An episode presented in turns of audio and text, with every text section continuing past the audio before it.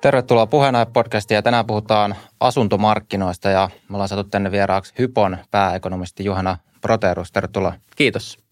Mikäs tämä Hypo muuten on? Tämä on ehkä vähän vieraampi, ainakin itselle oli, niin jos vähän, vähän lyhyesti käysit, mikä, mitä tämä Hypossa teette oikein? Joo, Hypo on asuntorahoittamiseen erikoistunut luottolaitos, eli voi sanoa kaikki, mitä asumiseen liittyy, tavallisia asuntolainoja sinulle ja minulle tai taloyhtiölle korjausrakentamislainaa tai sitten uuden kohteen rakentamista tai asuntotonttien rahoittamista, kaikkea mikä siihen asumiseen liittyy, niin sitä, sitä hypo tekee ihan tavallisille kansalaisille. Ja näissä kasvukeskuksissa, eli ei olla sillä tavalla toimita Kainuussa tai kaikkialla Suomessa, vaan, vaan näissä kasvukeskuksissa – ja, ja sitten meidät erottaa vaikka tämmöisistä isoista finanssitavarataloista, että ollaan tämmöinen itsenäinen, yksityinen, ihan tavallinen jäsenten omistama ää, toimija ja, ja tota, sitten meillä ei ole varainhoitopalveluita tai vakuutuksia tai sijoitustuotteita. Ja tuo hypoteekkiyhdistys on vissiin ihan oma, niin kuin, onko se juridis- juridisestikin ihan oma muotonsa? On joo, että on olemassa laki osakeyhtiöistä, jota osakeyhtiöt noudattaa, ja sitten on olemassa laki hypoteekkiyhdistyksistä, joita me ja kaikki hypoteekkiyhdistykset Suomessa, eli kaikki yksi noudattaa. Joo, yes. eli sitä kautta tavallaan on tämä asuntomarkkina ehkä niin kuin toimialana, tai se kulma tähän nyt tänään, niin jos lähtisi vähän historiasta ja semmoista ehkä yleistä teoriaa ennen kuin sitten mennään tähän ihan ajankohtaiseen tilanteeseen, niin miten niin kuin yleensä ajatellaan, että asuntojen hinnanmuodostus menee niin kuin teoreettisesti?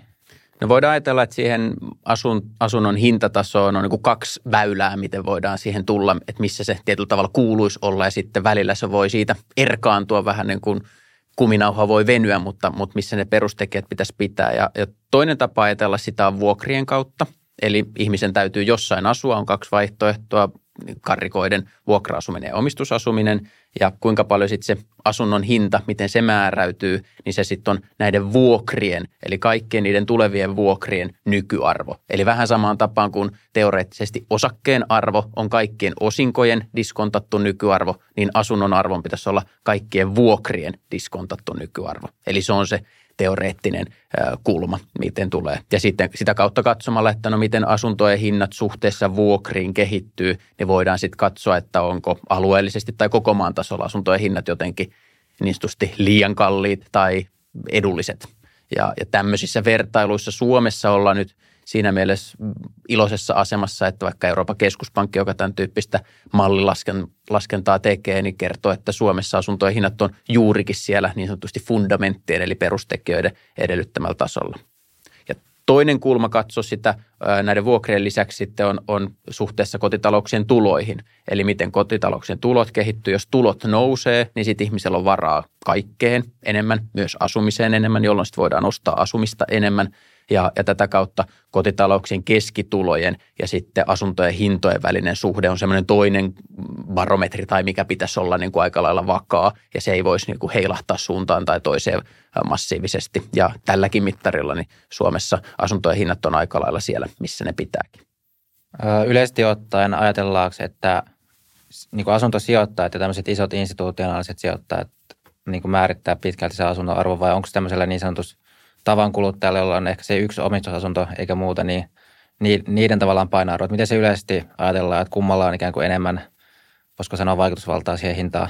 No kyllä vaikutusvaltaa on enemmän hintaa sillä, jolla on niitä asuntoja enemmän. Eli totta kai Kojamolla on enemmän vaikutusta kuin meikäläisellä tai teikäläisellä, jos omistaa yhden asunnon, mutta, mutta sitten – Suomessa se asunnot kuitenkin isossa mittakaavassa, jos meillä on kolme miljoonaa asuntoa, niin meidän isotkaan omistajat, niin ei ne omista niitä asuntoja niin kuin määräävää markkina-asemaa koko, koko markkinasta. Meillä on hyvinkin hajautunut tämä asuntomarkkinaomistus, eli oman kodin omistajia on paljon ja sitten meillä on myös aika paljon tämmöisiä pieniä asuntosijoittajia, jotka omistaa yksi tai kaksi asuntoa. Ja nämä meidän isot asuntosijoittajat, vaikka Kojamokin, niin, niin ei sillä mitään satoja tuhansia, vaan sillä on muutama kymmenen tuhatta asuntoa.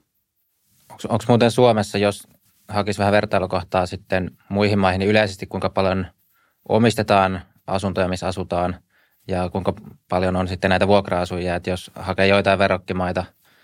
Niin. No, jos verrataan Euroopan maihin, niin usein on sellainen mielikuva, että Suomessa omistetaan enemmän kuin muualla, mutta itse asiassa se on vähän harhaa. Suomi on aika lailla siellä Euroopan keskiarvossa. Eli on alueita, joissa omistetaan paljon enemmän kuin Suomessa, Suomessa asuntoja keskimäärin, eli erityisesti Itä-Eurooppa, Norja. Norjassa on todella paljon omistusasumista enemmän kuin Suomessa, mutta sitten on, on maita, joissa on paljon paljon vähemmän omistusasumista ja enemmän vuokra-asumista, missä sitten kaksi maata korostuu, Saksa ja Itävalta.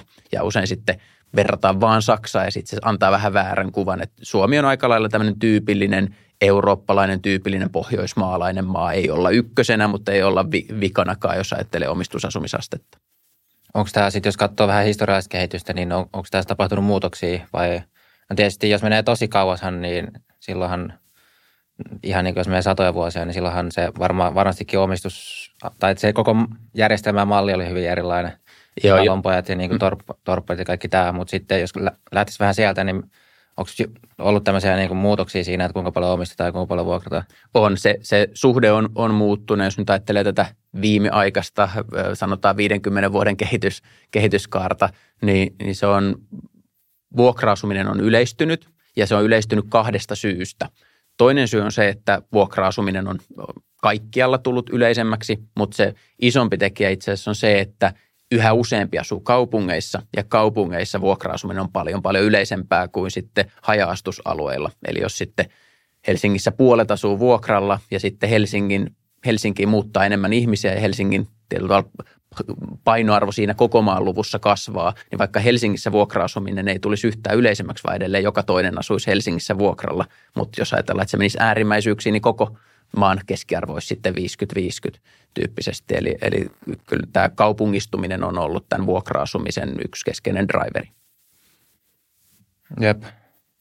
Jos sitten kävisi vähän, ottaisi niin kuin, lähtisi vaikka sanotaan 90-luvun lamasta eteenpäin, että miten nämä asuntomarkkinat on Suomessa kehittynyt, niin, niin että millaista kehitystä on ollut sieltä 90-luvulta sitten tähän päivään. Me tiedetään, että siihen nyt ainakin mahtuu sitten väliin tämä finanssikriisi. Voidaan siihenkin vähän tarkemmin mennä.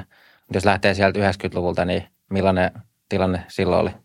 No meillä oli 90-luvun alussa hyvin, hyvin erilaiset asuntomarkkinat, mitä meillä on tällä hetkellä.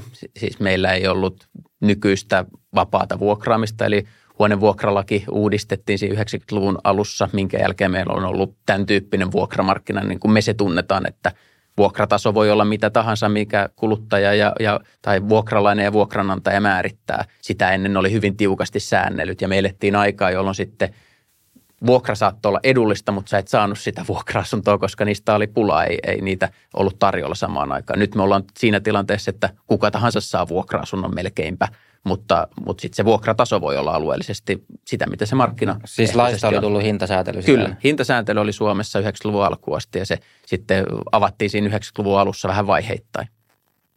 Ja, ja tota, No asunt, jos puhutaan sitten asuntojen hintojen puolelta, niin meillähän oli tämä, no voi sanoa kupla tai tämmöinen kasinotalous siinä 80-luvun lopussa ja meillä asuntojen hinnat tuli hyvin voimakkaasti alaspäin. Suurin piirtein 60 prosenttia, 50-60 prosenttia asuntojen hinnat laski sieltä huipulta pohjille. Eli voi sanoa niin kuin radikaali romahdus tapahtui meidän asuntomarkkinoissa. Sama näkyy kaikkialla, siis rakentamisessa oli huippulukemat 1990 ja sitten tultiin ihan pohjille siihen 90-luvun alkuun, milloin uudistuotanto oli ihan, ihan, ihan kanveesissa.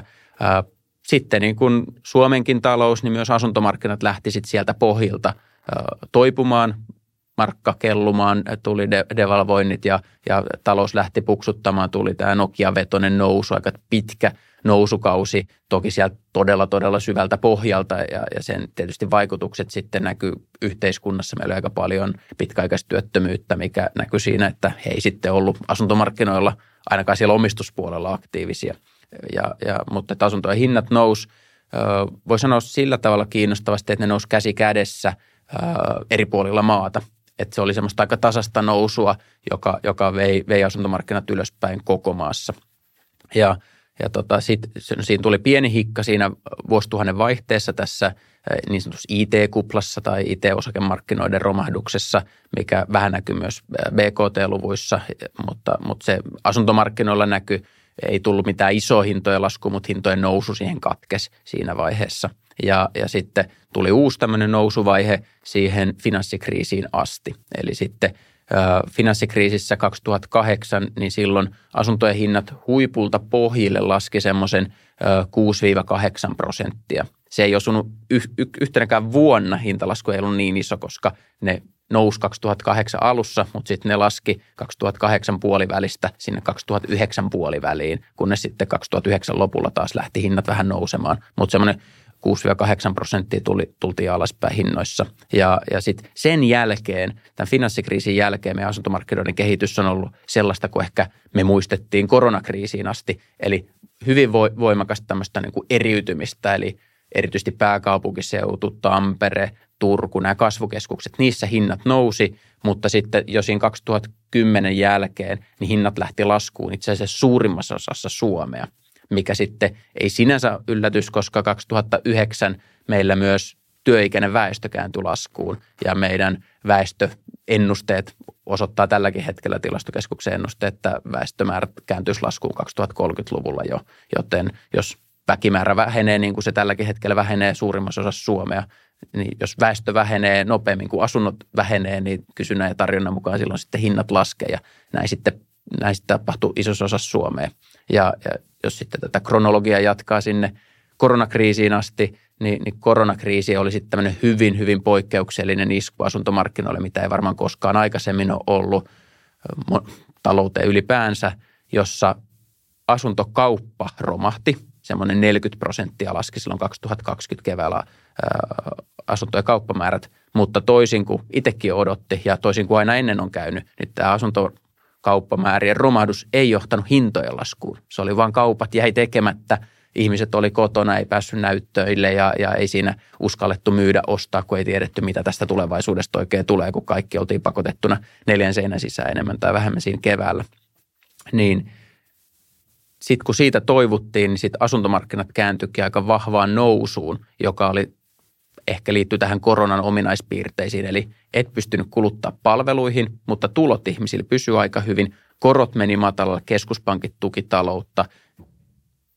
Asuntoon pystyit kuluttamaan ja asuntoon itse asiassa oli tarvetta kuluttaa aikaisempaa enemmän. Et jos koko elämä pyörii sen neljän seinän sisällä, niin sitten sä tarvitset vähän isompaa tai, tai vähän parempaa ja se on keskeisempi se asuminen, jolloin sitten asuntoon kulutettiin aiempaa enemmän niistä, niistä tuloista ja, ja se sitten johti siihen, että asuntojen hinnat kääntyi aika vahvaankin nousuun, ei pelkästään Suomessa, vaan, vaan länsimaissa yleisesti.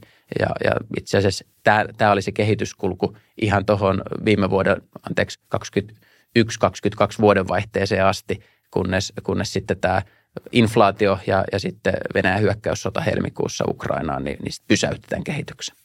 Joo, tuossa tulee aika hyvin noita eri, eri vaiheita, että on välillä mennyt ikään kuin ylös ja alaspäin, niin ja tämä kiinteistömarkkina, jos ottaa niin kuin asunto ja myös muut kiinteistöt, sehän on ihan valtava iso.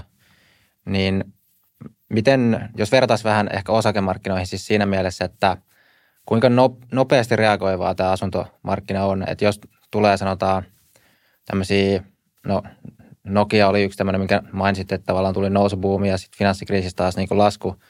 Niin kumpi reagoi ikään kuin nopeammin, osakkeet vai asunnot, vai pystyykö tämmöistä mitään yleispätevää sanoa? Pystyy sanomaan, osakemarkkinat on huomattavasti dynaamisemmat ja asuntomarkkinat on jähmeemmät. Ja, ja se, varsinkin jos miettii asuntojen hintoja, niin se siitä kun tulee jonkinasteinen isku asuntomarkkinoille, niin se asuntomarkkinoilla näkyy siten, että ensin ne kauppamäärät supistuu, myyntiajat pitenee ja, ja vasta viiveellä ne hinnat laskee. Ja tätä on tutkittu paljon ja tämmöinen asuntomarkkinatutkijoiden niin kuin tyypillinen ajatus, että mistä se johtuu, että asuntomarkkinat toimii tällä tavalla, niin, niin se johtuu siitä, että ne myyjät nimenomaan on hitaita muuttamaan käsitystään siitä niin sanotusti oikeasta hinnasta, että asunnon ostajat, ne tietää, mikä niiden maksukyky, maksuhalu on ja mikä niiden todellisuus, mutta asunnon myyjä pitää kiinni siitä pyyntihinnastaan tiukasti. Se haluaa saada siitä saman verran kuin se itse makso. Se on tosi tärkeä semmoinen rajapyykki, mikä näkyy datassa selvästi. Ja se haluaa saada myös yhtä paljon kuin se naapuri sai. Et se, se, se, se myös niin kuin hidastaa sitä, että jos naapuri myi puoli vuotta sitten korkealla hinnalla, niin, niin sitten – kun hinnat laskee, niin ne, ei ole, ne myyjät ei ole ihan heti laskemassa niitä pyyntihintoja. Ja itse asiassa tässä tilanteessa me vähän tällä hetkellä ollaan, kun ne hinnat on laskenut, niin ne pyyntihinnat tai markkinahinnat on laskenut, millä ostajat olisi valmiita ostamaan, mutta myyjät ei ole vielä ihan tarkistanut hintojaan tälle uudelle tasolle. Niin ja sitten voiko sanoa sillä, että tavallaan se likviditeetti on paljon matalempaa, mitä osakkeessa? Kyllä, likviditeetti on huomattavasti matalempaa ehdottomasti. Joo, sit jos menisi tuohon finanssikriisiin hetkeksi, niin siitähän on sanottu, että se yksi iso juurisyy oli tämä niin kuin Yhdysvalloissa siis, just tämä asuntomarkkinat. Jos vähän kävisi sitä, että mitä siellä Yhdysvalloissa kävi silloin finanssikriisiin, tai mitä se finanssikriisiin johtanut kehitys oli? No se Yhdysvaltain, ja tässä on hyvä alleviivata, että Suomen asuntomarkkinat ei missään vaiheessa toiminut näin, ja, ja tämä oli Yhdysvalloista lähtenyt, ja Yhdysvaltojen vähän niin kuin omaan asuntolainamarkkinaan itse asiassa liittyvä ominaispiirre, mikä, mikä sitten muodosti näitä epätasapainoja. Yhdysvalloissa tämä niin sanottu subprime-kriisi toimi sillä tavalla, että pankit, jotka myönsi niitä asuntolainoja, niin sitten ne paketoi ne lainat – semmoisiksi kokonaisuuksiksi, jotka ne myy sitten itseltään pois, vaikka suomalaiselle tai norjalaiselle eläkevakuutusyhtiölle. Ja tämä johti siihen, että sen pankin kannustimet oli luoda mahdollisimman paljon tämmöisiä paketteja, joissa on asuntolainoja, jotta ne sai myytyä niitä eteenpäin sijoittajille, joilla oli kova tarve saada sijoitettavia kohteita, koska säästörahoja maailmassa oli todella paljon. Ja, ja tässä kannustimet muodostui sillä tavalla vähän nurinkurisiksi, että sen pankin intressi oli tehdä paljon näitä, eikä niinkään, että ne asiakkaat maksaisi ne aina takaisin. Eli kun ne oli saanut ne omista taseistaan pois niille sijoittajille, niin sitten se ei enää ollut sen pankin murhe, että maksoko se asiakas sen, sen lainansa takaisin. Ja tämä johti sitten näihin vähän niin sanottuihin ninjalainoihin, että no income, no job, no, no assets tyyppisiin, jossa sitten myönnettiin lainaa vähän kaikenlaisille kulkijoille ja, ja heillekin ehkä markkinointi ei se ollut niiden asuntolainaottajienkaan vika, että saattoi olla, että se vika sitten oli enemmän siellä tiettyjen lainamyyjien puolella, jotka sitten puhuu heidät ottamaan asuntolainoja asuntoihin, joihin heillä ei välttämättä ollut mitään taloudellisia edellytyksiä, mutta – se oli sen pankin kannustimet ja intressi, koska sitten he sai myytyä niitä eteenpäin. Ja, ja tämä sitten muodosti sen, mistä tuli sitten näitä luottotappioita aika poikkeuksellisestikin Yhdysvaltain asuntolainamarkkinoilla, kun sitten ihmiset, kun tuli se laskusuhdanne, eivät me selvinneet näistä lainamenoista ja sitten näissä oli vielä tämmöisiä kaiken näköisiä kommervenkkejä, että aluksi saattoi olla, että maksettiin pelkkiä korkoja ja sitten ne lyhennykset iski vasta myöhemmin, jolloin sitten se todellinen kustannus sille lainanottajalle ei ollut selvä ja, ja tietysti ne maksuhäiriötkään heti tullut ilmi, vaan vasta sitten viiveellä. Tämä oli se tausta siellä Yhdysvalloissa. Miksi nämä sijoitus, tai oliko se, mikä se syy oli, että nämä sijoitusyhtiöt ei sit, ne ei ollut enää sit kiinnostunut niistä yksittäisistä asunnon ostajista. Luottiko ne vaan niihin pankkeihin niin paljon ja ainakin yksi, mikä tulee mieleen, että jos sulla on monta, niin kun, tavallaan se, että jos sulla on paketissa just monta, niin oliko siinä sitten tämä niin riskin hajautus, että ikään kuin jos sieltä joku kaatuu, niin sitten tavallaan joku NS korvaa sen tuommoisessa paketissa, niin vai miten se meni?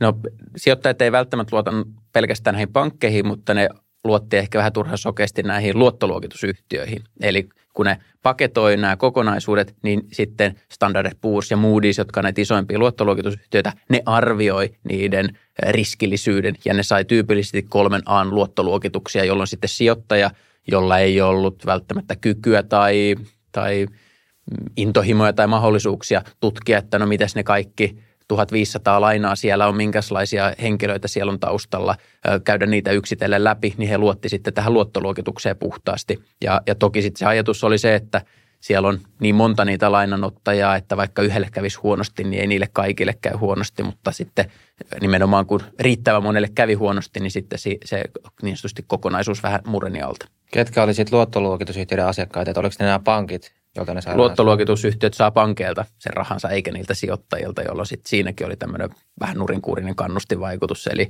eli tota, heillä oli intressi olla hyvissä väleissä pankkien kanssa, ehkä vähän turhankin hyvissä. Niin, että on hyvin suoraan huomaa sen, että jos sulla on luottoluokitusyhtiö, joka saa rahansa siltä, jota sen pitäisi arvioida mukaan puolueettomasti, niin... Kyllä, juuri näin, ja tätä on kritisoitu aika voimakkaasti. Onko toi sitten muuttunut sen jälkeen esimerkiksi Yhdysvalloista, tai tuliko niinku paljon muutoksia sitten niinku näihin säädöksiin tuon myötä tai tuon jälkeen? Tuli, tuli aika voimakkaastikin pankkisääntely muuttuu sekä Yhdysvalloissa, mutta myös Euroopassa. Ja, ja voi sanoa, että Euroopassa nyt tällä hetkellä ja Suomessakin asuntolainamarkkina toimii sillä tavalla, että se rahoitus niihin asuntolainoihin tulee sääntelyn takia. Siis se ei oikein ole muita vaihtoehtoja enää tällä hetkellä, niin tulee tämmöisistä katetuista joukkolainoista. Eli Hypo, Danske, Nordea, kaikki isot pankit tekee tällä hetkellä niin, että kun he myöntää asuntolainoja, niin edelleen ne paketoi ne yhteen – ne saa luottoluokituksen tällaiselle kokonaisuudelle jota vasten ne sitten hakee rahaa sijoittajilta, mutta siinä on se keskeinen ero, että nämä lainat pysyy sen lainan antajan taseessa, jolloin se sijoittaja saa rahansa takaisin tai sen sijoittaja joutuu pulaan vasta siinä vaiheessa, kun ensin se pankki on joutunut pulaan ja se tietyllä lainakokonaisuus on joutunut pulaan. Eli se lainakokonaisuus, vaikka Nordea menisi konkurssiin, niin niillä on näitä katettuja joukkolainoja, niin ne lainanottajien korkomaksut ja lyhennykset menee niille tietyille sijoittajille ö, suoraan yhä edelleen, jolloin sitten, jotta se sijoittaja joutuisi pulaan, niin, niin pitäisi käydä niin kuin todella huonosti eka pankille ja sitten niille sijoituksille. Mutta tämä on aika tärkeä ero ja tämä selittää sen, minkä takia nykyään meidän lainamarkkina toimii sillä tavalla, että sillä on merkitystä, kuka ottaa sen lainan, että kirurgille sattuu vähemmän luottohäiriöitä kuin sitten pätkätyöntekijälle. Se on ymmärrettävää ja sen takia riski ja tuotto menee käsi kädessä. Kirurgi saa edullisemmalla marginaalilla lainaa kuin pätkätyöntekijä, mutta myös on merkitystä – mihin se laina on otettu, koska sitä sijoittajaa kiinnostaa, että no jos ne on, mitä sanoisin, persoonallisia omakotitaloja ö, syrjäseuduilla, niin voi ollakin, että jos käy huonosti, niin sitä ei saa myytyä tai siitä voi tulla luottotappioita, varsinkin kriisitilanteissa. Mutta jos se kirurgi ottaa sen asunto, asunnon kasvukeskuksesta, kompaktista kolmiosta, niin sen kyllä saa kaupaksi kriisitilanteessakin ja, ja likviditeetti on paljon parempi ja, ja myös se arvon, arvonmuodostus on niin kuin vakaammalla pohjalla. Ja tämä on muuttanut tätä asuntomarkkinaa ja lainamarkkinaa meillä Suomessa, mitä ihan kaikki ymmärrä ja tämä on itse kun kauppakorkeakoulussa opiskeli pankki- ja rahateoria, niin tämä meni ihan eri tavalla, että, että pankkisääntely on muuttunut totaalisesti ja pankit, jos ne ennen teki niin tämmöisestä – lyhyestä pitkää, otti lyhytaikaisia talletuksia kotitalouksilta ja yrityksiltä ja myönsi pitkäaikaisia lainoja, niin nykyään se on niin, että tehdään vähän niin kuin pitkästä pitkää. Eli nämä katetut joukkolainat, millä haetaan sitten eläkevakuutusyhtiöiltä, henkivakuutusyhtiöiltä, tämmöisiltä isoilta institutionaalisilta sijoittajilta rahoitusta, niin ne on myös 5-10-vuotisia, jolloin sitten se on pitkäaikaista rahaa, josta myönnetään sitten näitä pitkäaikaisia asuntolainoja. Eli nyt jos ottaa asuntolainan vaikka sieltä Nordeasta tai muusta pankista, niin se tosiaan sit pysyy siellä pankin taseessa. Kyllä, mutta asuntolainan ottaja ei sitä tiedä, että, tai välttämättä ole ollenkaan tietoinen, että onko se oma laina tämmöisessä katetussa joukkolaina vakuudessa vai onko se niin sanotusti vapaana vakuutena siellä tai vapaana siellä, siellä pankin muussa taseessa puolet suomalaisista asuntolainoista näin tilastollisesti kuuluu näihin katettuihin joukkolainoihin niiden vakuuspuuleihin. Ketkä on sitten Suomessa isoimpia sijoittajia näihin joukkolainoihin? Onko ne eläkeyhtiöt vai? No on tämmöiset perinteiset isoimmat, isoimmat sijoittajat, joilla on tosi pitkäaikaiset vastuut myös. Henkivakuutusyhtiöt, eläkevakuutusyhtiöt, mm, institutionaaliset sijoittajat. Pystyykö sitten, jos miettii tätä systeemitasoa, niin jos näillä toimenpiteillä ikään kuin se riski on vähän laskenut ja turvallisuus on ikään kuin noussut, niin silloin joku hinta täytyy olla. Eli, eli onko niin, että jonkinasteinen tehokkuus tai muu on vähän pudonnut tämän niin kuin kustannuksena, että me ollaan saatu tätä systeemitason riskiä alaspäin? Miten sä arvioisit tätä? Hyvä kysymys. Mikä sen kustannus on ollut? Se ei ole, se ei ole ihan itsestään selvää Tietysti siinä kustannukset on, että tämmöisen hallinnointi on sille pankille, siitä tulee tiettyjä kustannuksia, mutta sitten sen kolikon kääntöpuolena se raha on todella edullista, joka sitten heijastuu siinä, että ne marginaalit on todella edullisia. Että jotta pankki voi myöntää asiakkaalle puolen prosentin tai 0,8 prosentin marginaalilla asuntolainaa, niin sen pankin täytyy saada halvemmalla rahoitusta. Se on varmaan kaikille selvää, että ei pankit sitä hyvän tekeväisyyttään tee, vaan siinä pitää olla se pankillekin se oma kate ja kannattavuus. Ja, ja jotta joku taho suostuu lainaamaan pankille rahaa viideksi vuodeksi tai kymmeneksi vuodeksi hyvin, hyvin matalalla marginaalilla, niin se pitää olla ääriturvallista. Muuten se yhtälö ei toteudu. Joo, onko sitten tämä, nyt kun on lähtenyt korot nousuun, tai siis tuossa tajuu sen, että sieltä finanssikriisistä lähtien on ollut tämä just tämä tosi matalien korkojen, historiallisen matalien korkojen aikakausi, ja nyt sitten tässä kuluneen vuoden aikana on korot lähtenyt voimakkaasti nousuun, niin onko tämä sitten, tai mitkä tämän vaikutukset on tähän koko niin kuin, just tähän, mitä edellä kuvasit, tähän? No tietyllä tavalla se kysymys on se, että jos niistä tulee luottohäiriöitä, luottotappioita, järjestämättömiä saamisia, niin silloin se voi heijastua siihen, että miten sijoittajat, kuinka turvallisina itse asiassa pitää näitä katettu joukkolainoja, joita pankit, pankit sijoittajilta rahoittaa tai jolla, ne rahoittaa tätä asuntolainaamistaan. Ja ehkä se, mikä on ollut huojentavaa ja mitä seurataan todella tarkasti on, on Ruotsin tilanne, koska Ruotsi on, Ruotsin asuntomarkkinat on ehkä – sanoisin epävakaamassa tilanteessa, kun Suomen asuntomarkkinat hinnat on laskenut merkittävästi enemmän ja, ja erinäköisillä mittareilla, mistä tosi ihan alus, alu, alussa puhuttiin, niin Ruotsin markkinoilta löytyy tämmöisiä epätasapainoja, mitä Suomen asuntomarkkinoilta ei löydy. Eli hinnat olisi vähän niin kuin turhan korkealla suhteessa sitten kotitalouksien tuloihin tai, tai vuokratasoihin, niin Ruotsissa kuitenkin nämä asuntomarkkinoiden vaikeudet ei ole heijastunut siihen, että miten ne lainanottajat on pystynyt huolehtimaan niistä lainahoitomenoistaan, koroistaan, eikä se ole vaikuttanut siihen, miten pankit on pystynyt myymään näitä uusia katettuja joukkolainoja. Et jos siinä tulisi joku tietyllä tavalla kupru, niin sitten se voisi olla aika huolestuttava merkki, koska nämä markkinat ei ole mitenkään kansalliset, ei, ei Hypo hae pelkästään suomalaisilta sijoittajilta, vaan Hypo hakee – pohjoismaisilta tai itse asiassa eurooppalaisilta tai kyllä siellä kansainvälisiäkin sijoittajia Euroopan ulkopuoleltakin voi olla mukana.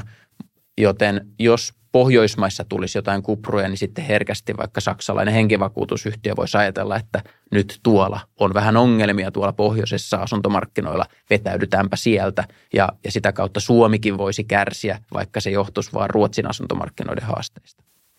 Ja tuossa varmaan, kun just kuvasit, että sitä sijoittajaa sijoittajat on niin kuin kansainvälisiä ja ei pelkästään suverenisia, niin tuossa varmaan myös sitä kautta tulee sitä tavallaan se dynamiikka, että minkä takia nämä niin kuin makrotalouden, jos Euroopan talous menee niin kuin vaikka alaspäin, niin sitten se heijastuu heti Suomeenkin, niin on varmaan Kyllä. yksi väylä siihen. Ehdottomasti ja, ja kyllähän tämä niin kuin yleis, yleisesti tämä finanssikriisi osoitti sen, että Yhdysvalloista alkanut talouden mm, tietyllä solmu tai jäätyminen levisi äärimmäisen nopeasti Eurooppaan, missä ei ollut mitään tämmöisiä samanlaisia pulmia. Euroopassa oli kyllä omat pulmansa, mutta ei samanlaisia pulmia, mutta tämä finanssimarkkinoiden välityksellä ne sitten levisi kulovalkean tavoin ihan tänne Suomeenkin asti, että ei olla mitenkään irrallinen saareke Suomi tai euroalue.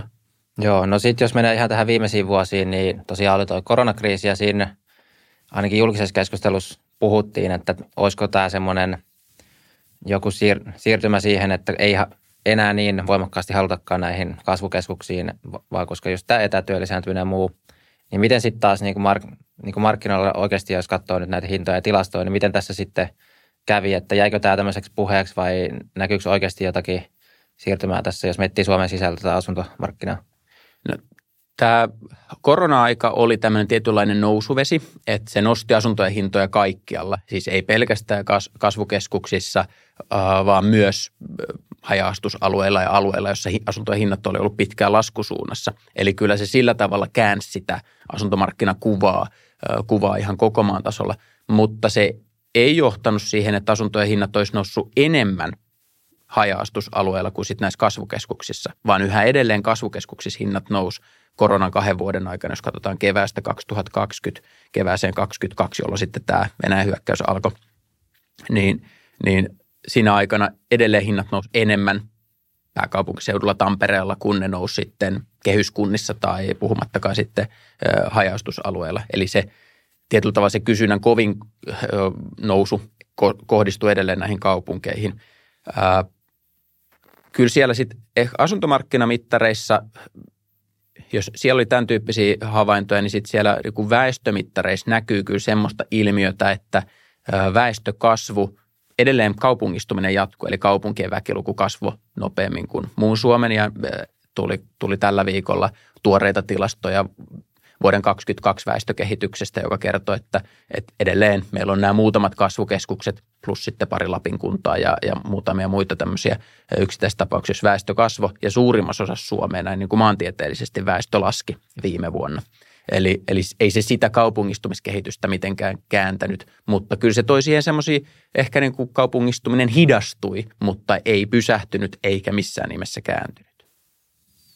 Ja miten se muuten menee, että jos, jos nyt ottaa tämmöisen keksityn esimerkin, että vaikka Helsingistä muuttaisi kymmenen ihmistä Lappiin ja Lapista kymmenen Hel- ihmistä muuttaisi Helsinkiin, eli periaatteessa ihmisiä siirtyisi molempiin suuntaan yhtä paljon, niin sehän ei välttämättä tarkoita, että niiden, se vaikuttaisi niin kuin molempien alueiden hintatasoon yhtä paljon kuitenkaan. Että nehän voi olla myös eri ostovoimalla varustettuja ihmisiä, eikö näin? Kyllä, ehdottomasti voi.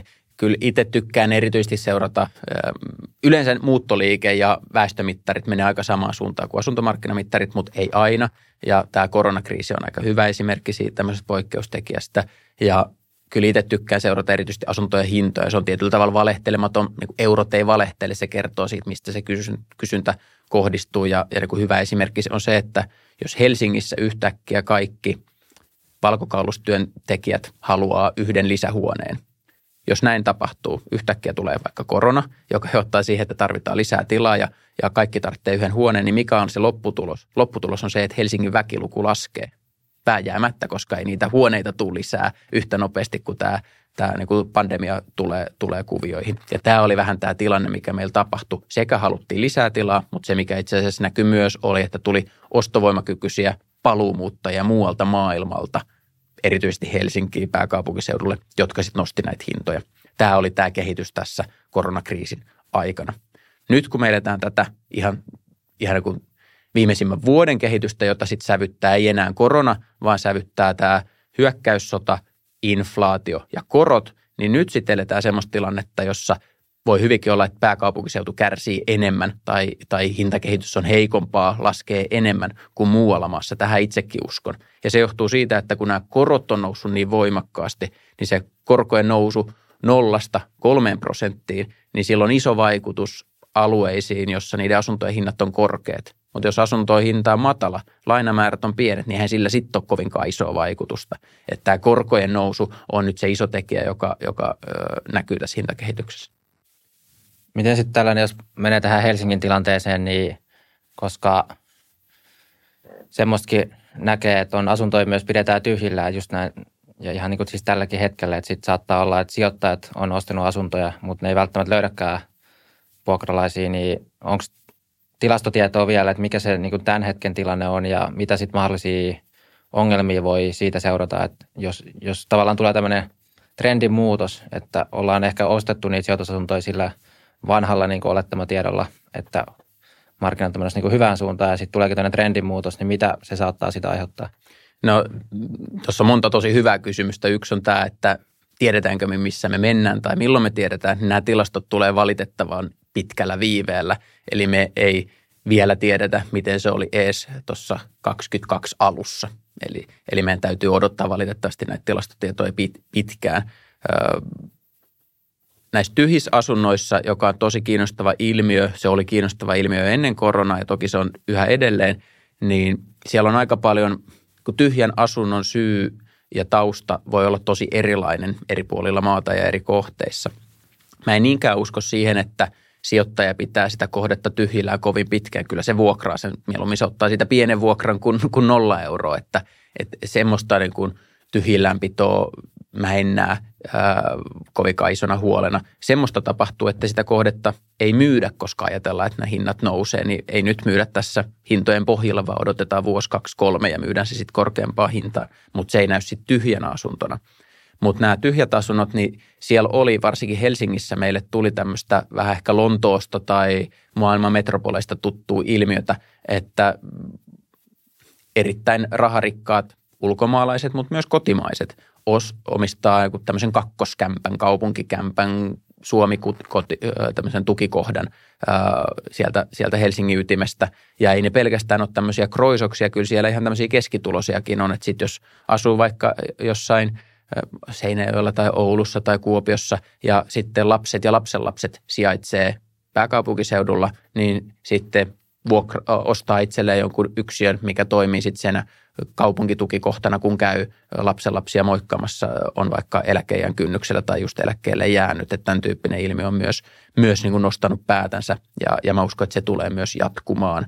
Sen lisäksi sitten erityisesti Helsingissä näkyy tämä – väliaikaisvuokrausmarkkina, että tämä niin sanottu Airbnb-markkina, jossa ne on tilastoissa tyhjillään, koska sinne ei rekisteröidy kukaan asukas, mutta ne ei niin todellisuudessa tyhjillään, niitä asuntoja kyllä hyödynnetään ja käytetään.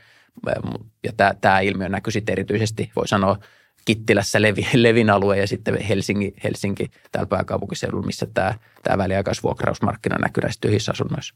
Mutta sitten, jos puhuu sanoo tyhjät asunnot koko maassa, niin sitten tyhjä asunto sitten haja voi olla vähän eri. Sitten se on tyhjä sen takia, että sitä ei saa kaupaksi ja se voi olla tyhjä sen takia, että se on saatu perintönä ja siitä ei välttämättä juuri mitään hintaa saisi. Siinä on tunnearvo, sitä käytetään kerran kaksi vuodessa kakkos-kolmoskämppänä ja, ja sitten se tietyllä tavalla tyhjän asunnon merkitys ja, ja vaikutus siihen markkinaan ihan erilainen kuin näissä vaikka pääkaupunkiseudulla.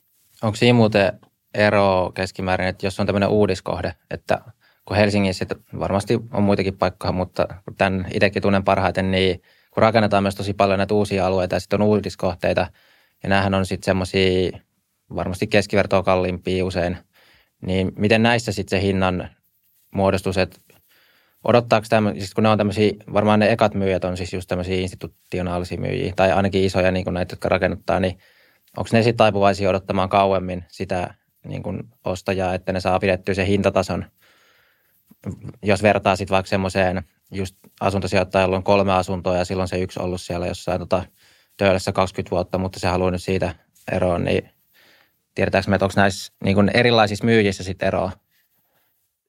Meille ei ole vankkaa tilastofaktaa, joka meille kertoisi, mutta meillä on anekdootteja ja ehkä tämmöistä näppituntumaa siitä markkinasta. Ja kyllähän se tilanne on ollut tämän koronakriisin läpi ja, ja ihan viime päiviinkin asti se, että tämmöiset vahvalla taseella varustetut asuntosijoittajat, ö, isot toimijat, niin joilla on tietyllä tavalla kyky, kyky kantaa heikompaa vuokrattavuutta tai, tai tyhjäkäyttöä, niin ne on jopa kasvattaneet näitä salkkuja, eli ostaneet sitten toisia sijoittajia pois tyypillisesti sieltä. Tai vaikka rakennusliikkeeltä, joka on vähän pulassa, tätä kerrostaloa ei ole saatukaan myytyä ja mitäs me nyt tehdään, pitäisi pitäisi saada pääomia irrotettua siitä, niin sitten tämmöinen iso sijoittaja voi tulla ja tietysti alennuksella ei se siihen hyvän tekeväisyyttä siihenkään tule, niin, niin tulla ottaa se ja tätä kautta sitten voi sanoa vähän niin kuin lisätä omaa markkinaosuutta ja ajatella, että kun, kun tämä markkina tästä kääntyy, vuokrat kääntyy nousuun ja poikkeusaika on ohi,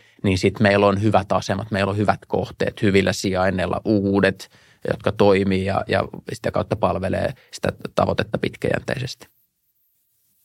Yes, mikä sit, no jos nyt menee ihan tähän ajankohtaiseen tilanteeseen, niin onko vähän, jos hahmottaisi nykytilannetta sitten ehkä mihin tämä on kehittymässä, niin mikä sun arvio on nyt sitten Suomen asuntomarkkinoista, että mihin suuntaan on asuntojen hinnat kehittymässä niin kuin lyhyellä ja keskipitkällä aikavälillä?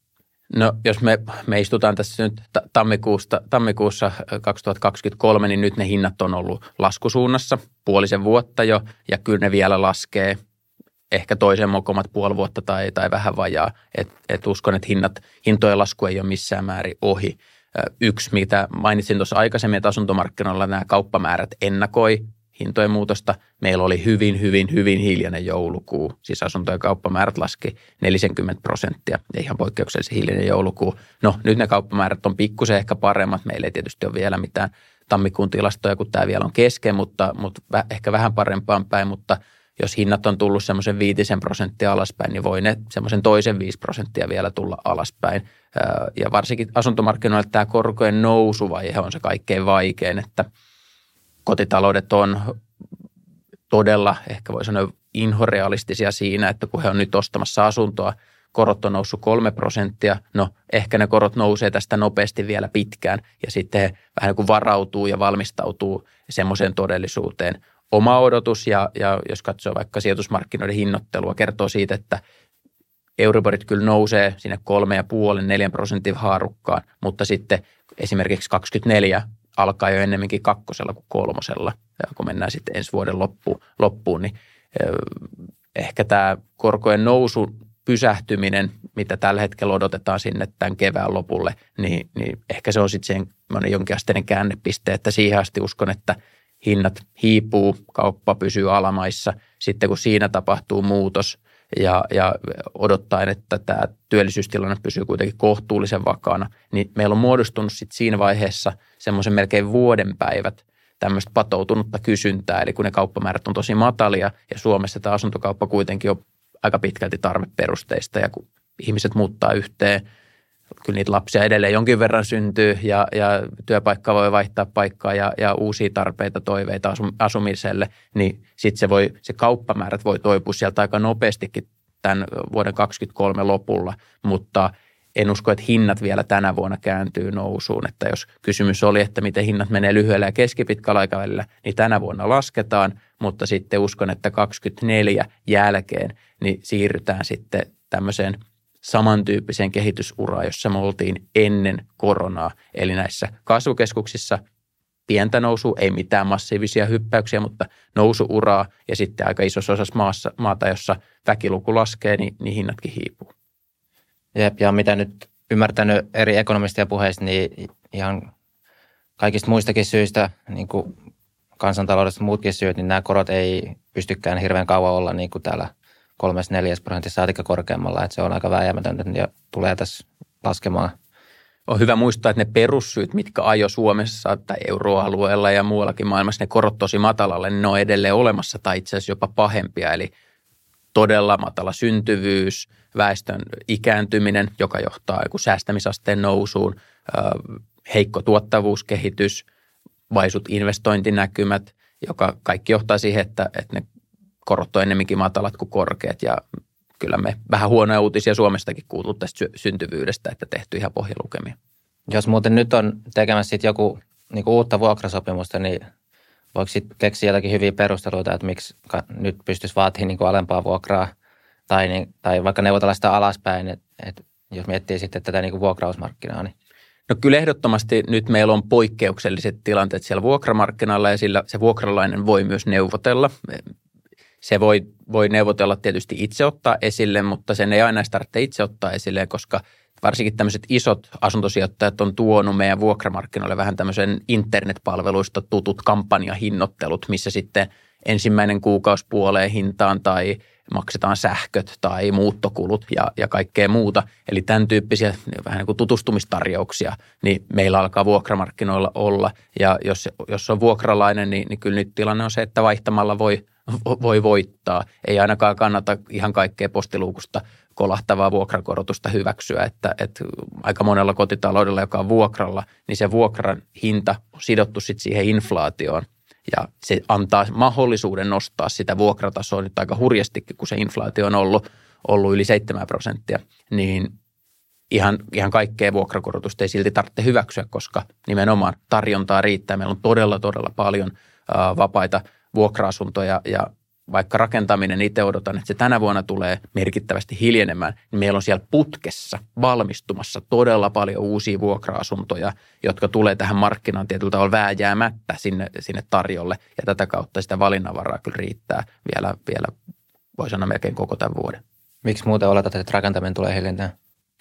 Yhtälö on muuttunut aivan totaalisesti. Rakennuskustannukset on noussut merkittävästi. Samaan aikaan korot on noussut selvästi korkeammalle tasolle ja molemmat näistä ajaa siihen, että se rakennus, rakennusala ennen kuin se löytää sen uuden, uuden tasapainon, niin siinä kestää aikaa, että rakennusyhtiö haluaa sen, aina sen oman katteensa, jos kustannukset nousee, niin hintojahan pitää nostaa myös. No, asuntojen hinnat on laskenut. Tämä on tosi hankala yhtälö. Mistä sä saat kotitalouksia tai sijoittajia, jotka maksaa enemmän, kuin sun kustannukset on kasvanut.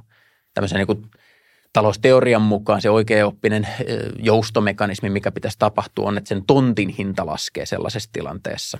Mutta tämä tonttimarkkina ei ole kaikkein tehokkain. Jos asuntomarkkina ei ole kaikkein tehokkain, niin ehkä se tonttimarkkina on vielä tehottomampi ja läpinäkymättömämpi, joten, joten ennen kuin se menee läpi, niin, niin uskon, että siinä kestää vielä vuoden päivät. Ja että tämä tulee vaikuttaa meidän tietysti talouskasvuun tänä vuonna, mutta – asuntomarkkinoihin sille ei välttämättä ole niin isoa vaikutusta, koska tänä vuonna aloitettu asunto valmistuu Suomessa vasta puolentoista vuoden päästä, joten se sitten näkyy vuonna 2024, kun valmistuu vähemmän asuntoja, mikä sitten taas vähän tukee sitä mun ajatusta, että ne asuntojen hinnat kääntyy sitten 24 nousuun, eli tulee vähemmän uusia asuntoja, ollaan löydetty se uusi, uusi pohjataso, korot on ehkä enemmänkin laskussa, niin silloin sitten hinnatkin voisi nousta. Mutta sitten toisaalta, jos on e, nyt vaikka ensiasunnon ostaja tai asuntosijoittaja, niin sitten jos luottaisi tähän sun ennusteeseen, niin sitten voisi olla järkevää odottaa tässä vielä puolesta vuodesta vuoteen ennen kuin tekee sitten sen ostopäätöksen. Että semmoinen hetkellinen, voisiko sanoa deflaatio asunnon hinnassa No tämä on ehkä yksi yleisimpiä kysymyksiä, mikä allekirjoittaneellekin tulee, että no kannattaako mun odottaa, että puolen vuoden päästä hinnat on matalammat ja siihen, niin kuin sanoin, se se on omakin ennuste. Mutta asuntomarkkinoilla on se ominaispiirre, että sä et osta koskaan sitä asuntojen hintaindeksiä. Sä ostat aina yhtä yksittäistä asuntoa, joten voi olla, että, että tämä ennusteeni toteutuu ja kuuden kuukauden tai viiden kuukauden päästä hinnat on matalammat kuin on tällä hetkellä, mutta onko silloin sitä sun toiveita ja, ja tarpeita täyttävää kotia myynnissä? Ei välttämättä ole. Asuntomarkkinat ei ole täysin tehokkaat ja täysin likvidit, joten, joten se ajottaminen voi olla tosi tosi vaikeaa ja tämä pitää pitää mielessä. Jos se oma tarve on sillä tavalla, että vähän niin kuin kaikki käy tai, tai ei ole mitään, pitää olla tämmöinen, tämmöiset ominaisuudet tämän verran huoneita tai parveke tai näkymä, tuommoinen, ei ole mitään erikoisuuksia, niin silloin ehkä se odottaminen voi olla ihan ymmärrettävä, jos ne omat asumistarpeet tässä ja nyt ei ole liian tiukat. Mutta, mutta sitten aika monella kotitaloudella ne on aika tarkat ne omat toiveet, niin sitten silloin sitten voi tulla vähän vihaisia soittoja, jos, jos nyt sanoo, että odota puoli vuotta, niin sitten vuoden päästä soitetaan, että no ei tullut myyntiin mitään niitä hyviä, että olisi pitänyt ostaa silloin alkuvuonna 2023, kun niitä oli kaupan, että meillä on nyt myyntisivustoilla ihan poikkeuksellisen paljon asuntoa, että siellä on valinnanvaraa ja, ja sitten edelleen sä et osta asuntoindeksiä, vaan sä ostat sitä yhtä asuntoa, siitä voi lähteä tinkimään, ei kannata ihan sitä pyyntihintaa nyt purematta niellä. Kyllä, kyllä. Et ehkä asuntosijoittajilla sitten, kun ei ole niin se oma asunto kyseessä, niin sitten siinä voi olla enemmän sitä, että saattaa pystyä venää sen puoli vuotta. Ja kyllähän se on se tilanne, mikä asuntosijoittajilla näkyy, varsinkin pienillä asuntosijoittajilla tällä hetkellä, että ollaan semmoisessa odotusmoodissa ihan selvästi. Ja sitten nämä isommat asuntosijoittajat, niin ne sitten neuvottelee tämmöisiä ö, tukkualennuksia, että ostetaan kymmenen tai koko talo ja kuinka paljon saadaan alemmas verrattuna siihen, mikä on ollut se pyyntihinta. Nyt vähän myös itseään toteuttava ennuste kaiketi, koska sitten jos ihmiset jää odottamaan, niin sittenhän se niin kuin laski sitä hintaa. No si- siinä on semmoinen piirteitä ja se niin kuin huolenaihe on se, että mikä kääntää tämmöisen. Että jos kaikki jää odottaa, että no ensi kuussa se on halvempaa, ensi kuussa se on halvempaa, niin mikä sen pyörän tietyllä tavalla pysäyttää. Mutta niin kuin sanoin, niin meillä on nyt tällä hetkellä tässä asuntomarkkinassa ää, tämmöistä poikkeuksellista epävarmuutta, tämä korkojen nousuvaihe, erityisesti tämä sotatilanne, joka aiheuttaa niin kuin aika mm, tämmöisiä vähän eksistentiaalisiakin kriisejä, jos puhutaan niin kuin päivittäin taktisen ydinaseen käyttämisestä tai panssariajoneuvoista tai, tai onko Suomi turvassa tai näin poispäin, niin ei se ole ihme, että se aiheuttaa ihmisissä epävarmuutta. Ja, ja sitten toisella puolella meillä on kotitalouksia, joilla taloustilanne ja, ja mm, niin maksukyky on ihan kiistatta heikentynyt, että kulut on kasvanut – ja tämmöiset pakolliset kulut on kasvanut tosi voimakkaasti, mutta tässä on vähän niin kuin kaksi eri porukkaa asuntomarkkinoilla, jotka molemmat on nyt vähän siirtynyt tämmöiseen odotusmoodiin. On ne, joiden taloustilanne on todellisuudessa muuttunut ja sitten on myös he, jotka on tietyllä tavalla varovaisia ja, ja epäröi tässä nykytilanteessa korkojen nousun, kustannusten nousun sotatilanteen takia. No jos meillä on paljon tämmöisiä epäröiviä ja sitten meillä on tämmöistä patoutunutta kysyntää, niin sitten kun se epäröivien joukko kääntääkin pään, että totutaan, että no ehkä se Venäjä pysyy siellä Ukrainassa ja, ja korkojen nousuodotukset loppuu ja aletaan puhua ehkä enemmän korkojen laskusta. Inflaatio alkaa laskemaan.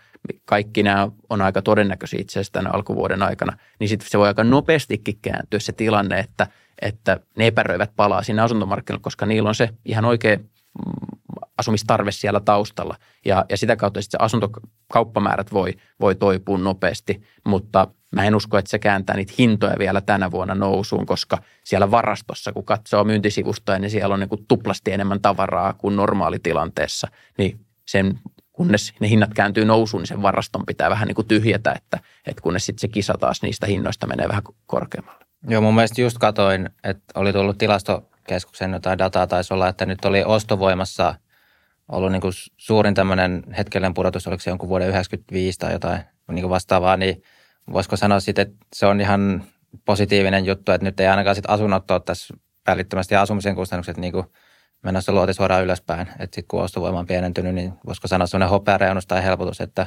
sitten asunnot ehkä odotetaan, että ne nyt niiden asumisen kustannukset ei nyt tässä ole lähes käsistä heti. Ehdottomasti ja, ja hyvä huomata se, että nämä myös vuokrat on pysynyt paikallaan. Että vaikka kaikki muu on melkein kallistunut, niin vuokrat ei ole kallistunut. Että se on ollut aikalaista vaakalentoa ja, ja sitten samaan aikaan kaikki sosiaalietuudet kasvaa, jotka on sidottu tota, inflaatioon asumistuesta lähtien, niin eläkkeisiin ja muihin, niin, niin se asuminen tulee suhteellisesti edullisemmaksi, se pitää paikkansa. Mutta joo, musta tuntuu, että on aika hyvä paketti, vai onko sulla vielä Juhana tähän loppuun jotain loppukanettia ennen kuin päästään sitten perjantailla viettoon? No ehkä sanotaan se, että, että meillä oli aika poikkeuksellisen valosat ajat meidän asuntomarkkinoilla tuohon koronakriisiin asti sieltä finanssikriisin jälkeen, että me elettiin aikaa, että, että niin kuin varsinkin näissä kasvukeskuksissa hinnat nousi ja, ja kaikki, meni, kaikki meni kaupaksi ja kaikki meni vuokratuiksi ja, ja vuokrat nousi. Nyt meillä on ollut tämmöisiä hikkaa, aika poikkeuksellisia hikkoja, mutta t- niin kuin puhuttiin vähän tätä pitkää karta, niin nekin kuuluu siihen. Kyllä tästäkin hikasta ylipäästään. Yes, kiitos Juhana sulle tästä. Kiitos.